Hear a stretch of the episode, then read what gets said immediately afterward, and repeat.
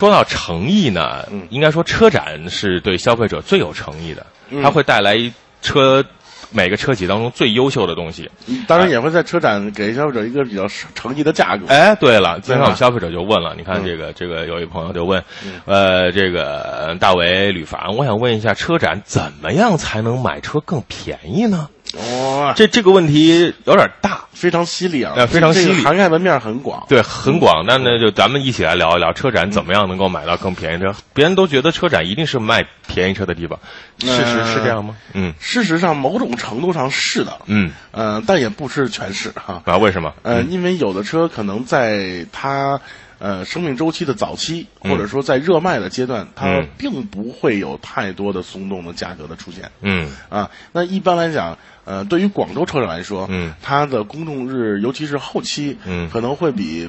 北京和上海这个两个展会偏向于这个售卖的机会几率更大一些，嗯所以大家在进场之后呢，如果你呃，当然车展能提供一个机会，可以让大家集中的去体验自己想试的车嘛，嗯还能看到一些新的种类嗯和新的选择。那在车展上，嗯呃我觉得是分两种情况。嗯第一种情况是你买豪车的话。在车展上是一个非常好的机会，这是这我就打一句岔，嗯北京车展一辆宾利，呃哦呃、啊宾利对全新的一辆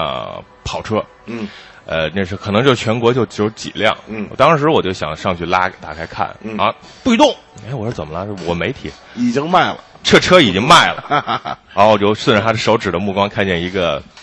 呃。很雍容华贵的一个富太太，真 的拎着一个这个爱马仕的这个这这这最牛的那个包嗯啊，这个一开始在那付款了，说那个就很对于他们来说，就是在这儿，因为豪呃豪车一定是把他们最限量的东西对放到这儿对来，，或者最新的，对，人家不差钱的话，你随便对啊，买了就因走，为嗯一一般来讲嗯，在车展上，对于豪车的这种品牌来说，它已经花了大量的经费把这车运过来，嗯，它不希望再运回去 再，运回去。嗯对它这样的话呢，第一，它可以把这台车出售，嗯第二，这台车还可以吸引新的订单。嗯就比如说我 OK，那这台车可能有二十个人想买，嗯但是我一个人可以买走，那另外十九人可以下订单，嗯就是下这个定金。所以说这台车的意义其实对于品牌来说还是挺大的。嗯呃，像这一次呃，兰博基尼有一个 Center，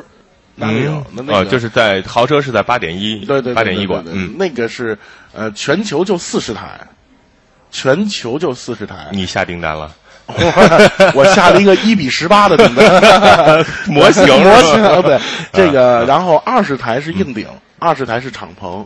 硬顶已经没了，卖完了，就你就现在啊，来之前已经没了。哦，那现在就是嗯已经是要展示别人的只车，只对，只是二十台敞篷，敞篷，现在可以有机会购买。那这二台敞篷对于中国有没有配额的上限，嗯我还不知道。所以说，如果其实像这种车啊，嗯已经不是一个车了。对于大家来说，或者说对于某一些人来说，小部分人来说，嗯其实这是一个投资，就是你能明显的知道这个车买了就升值对这个问题，这个问题我们在上一期节目《老爷车》的时候就特别聊啊过，对不对对对所以有听众朋友说买买什么车便宜，其实有些时候。嗯，有些车你买到就是赚到，而且这个赚到不是说你驾驶起来的赚到，对，而是你以后可能像房子一样，它会对值。升值哎对，。这点还给听众朋友聊一聊 对嗯，，这个第一点呢，嗯就要看它的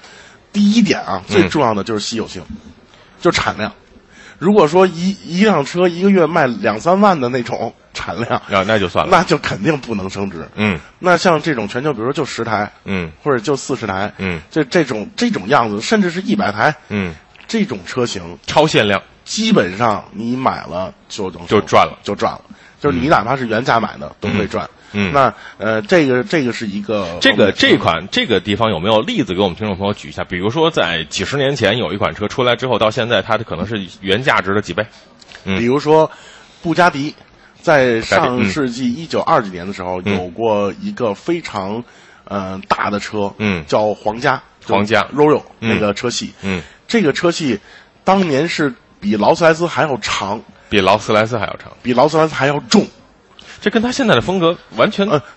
布加迪原来是就是原来的车都是以大大以重为那个 标杆的卖点嗯呃嗯卖的，因为稳嘛。嗯然后它发动机排量巨大，嗯然后这辆车当时是比是全世界最贵的车，比劳斯莱斯还要贵。嗯那这台车当时是为七个富商打，就是为七个富豪打造的。嗯，但是由于某一些原因，只做了六辆， 只做了三辆。这七人不得打起来 呀、没有没有，因为嗯嗯另外因为有一嗯有一些一战的原因嘛嗯，就是哦哦对对都对就赶上一战了。嗯，那这最后这三辆嗯存世的这三辆，现在你几乎见不到。什么时候你就你都不是说能买到，就是你见到它出现在拍卖会上，那嗯这场拍卖会一定是全世界最疯狂的拍卖会。哎呀，这种拍卖会，我我们和吕凡一定要去直播一下。 所以在这种情况之下，那就是真的是买到了，不对光不光是升值的问题了，嗯而且这是一种信仰的象征。你对你在那个地方，就说明你见证了一段汽车的历史。对，甚至是他们会把所有的手续、嗯，说都明保留下来说明书、嗯工具包、当年的这个当年的签名发票什么的对，当年的那种就是说手写的手写的签名什么的。第一个车主是谁？嗯第二个车主是谁？第三个车主是谁？都有全都全是齐的。对就是这个车的户口本是齐的，你知对道吗，？而且还有什么呃完税证明啊，完事证明啊等等等呃等吧 北。京市交管 局出 具的东西啊，对对对对对所以在这种情况下，在北在车展上，你你真的不要说我就是全纯粹去图一个便宜。好，这是一个 OK 高端的东西。 OK 啊，那在本届的这个八点一的豪车馆里面，除了你说的这个兰博基尼之外，嗯对啊还有还有别的这个比较比较让你吸引眼眼球的。啊、我觉得可能就是保时捷的新的 Panamera 哦，这个大家可能都会想说，哎，Panamera，嗯有很多保时捷的死忠粉儿都认为这是一个特别有悖于保时捷的一呃，个对对车对款，对，啊而且是就是和他的这个 style 完完全全不一样符。保时对捷是不做符跑车的嘛，啊你做一个这个行政级的车还加了长，那对吧？你这这对啊那怎么弄呢？对但是我想说，就是嗯我、我我之后用一句话所评论这个 Panamera，就是、嗯大部分的永恒都是嗯从争议开始的。嗯， 只要有有论论有有讨论，就说明它一定有有有意义。对撞的对点，，你就相当于这个嗯那个保时捷刚开始做跑车嘛，嗯然后人家就开始不是 SUV 卖特好嘛，对就其他的车企，嗯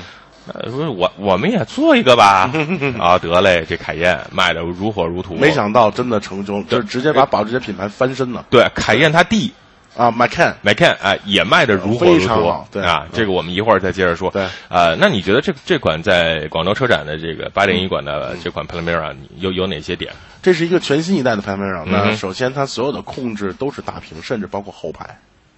控制大屏，就是它的中控台嗯嗯全都是玻璃面儿的，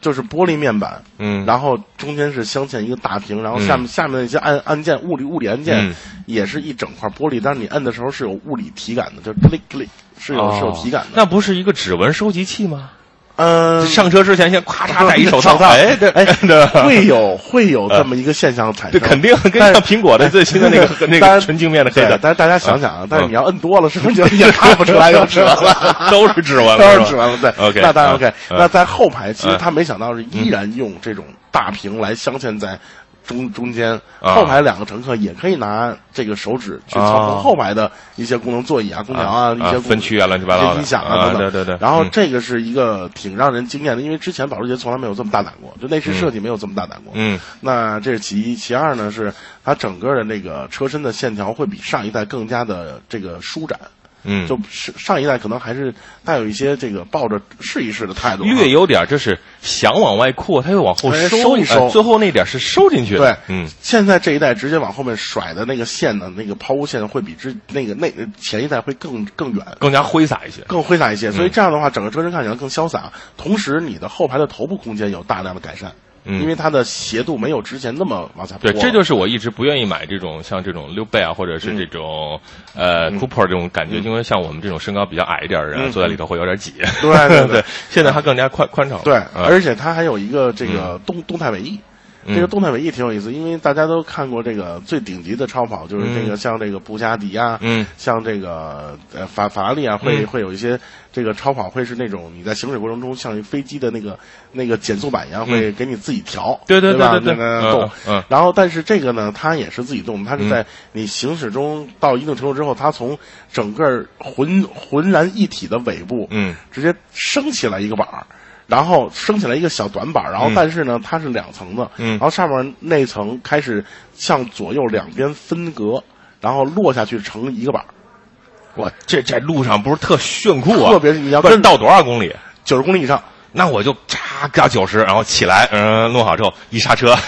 到八十再下去了 吧，再九十再八十，也能手动，哦也能手动也是吧能手动，但哦是应该是超过三十公里以上才可以开启。哦，那我就在长安街开三十，开特慢，然后然 后那警察叔叔就看着我，你下来，我来，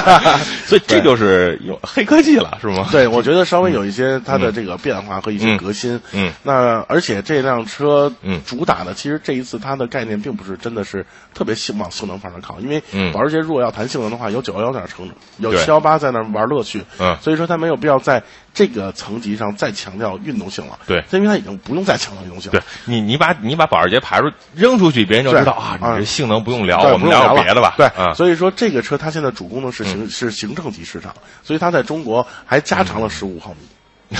这 太符合中国。对以后就是保时捷帕拉梅尔 L。啊，它这个这个行政级的这个座驾的后排真嗯的比它之前要宽很多。就是你见过马丁那个 Rapid S 吧？嗯嗯嗯那个也是四门的，对，那后座基本上进不去，就得攒着进去，对，基本嗯上像没我这只能躺基着本。上没法坐。嗯但是这个你可以舒舒服服坐在里面，而且是真的是那种全尺寸独立座椅。嗯，啊、所以说这个车它从一个跑车，现在面呃面向了豪呃豪华呃行政级座驾市场，嗯所以它要吃的，比如像宝马七啊，比如说奔驰 S 啊像奔驰 S 啊，A 奥八、迪 A8 呀 A 八等等这样的市好场。，如果大家想真的准备买买买一辆车啊，就刚才我们说的宝马的七系啊，嗯啊奔驰 S 啊，奥迪 A 八啊，这个时候你可以多了一个选择，就是哎、嗯，那个 Panamera 保时捷呃 Panamera 新，款的啊。我想我们的听众朋友很多是潜在的收听是这个这个消费当然人群当然啊、这个有一位听众也听得非常认真，也有这个想 法，哦是吗？ 好，好这好这这这是一个非常重要的点。好，我们呢在一段片花之后啊，继续和吕凡来聊一聊。呃，广州车展有很多乐趣，有很多故事，有很多这个新闻点跟大家来分享啊。嗯呃，我们首先来公布一下第一道题的正确答案啊。这个今天早上我微信推送呢有一个这个图片，嗯，这个图片是什么图片呢？是一款这个车的标，嗯啊，就是我们聊到的那个 WEY。哦啊，对吧？这个车大家都很多人都猜出来了，哦，是吧那看来这个品推做的很成功啊，很成功。啊我我我这一发出去，呼呼的全都回过来，啊还都答对大家了都很关注啊。那这位朋友来自于中国广东广州的这位叫斌的朋友嗯啊，他回答对了啊，是长城的高端品牌这个魏啊，嗯以这个他们的魏总的这个姓儿来命名的，这还是中国第一例吧，呃，对？吧？对，应该是以姓来命名的话，应该是中国首例了。嗯，第一个。对好像第一个对啊对啊！下次这来一个驴，啊，行，驴驴总觉得像是比亚迪秦唐系列 的，来一个王，哎，哎来一个可以可以大可以哎，我对 来一个 BID。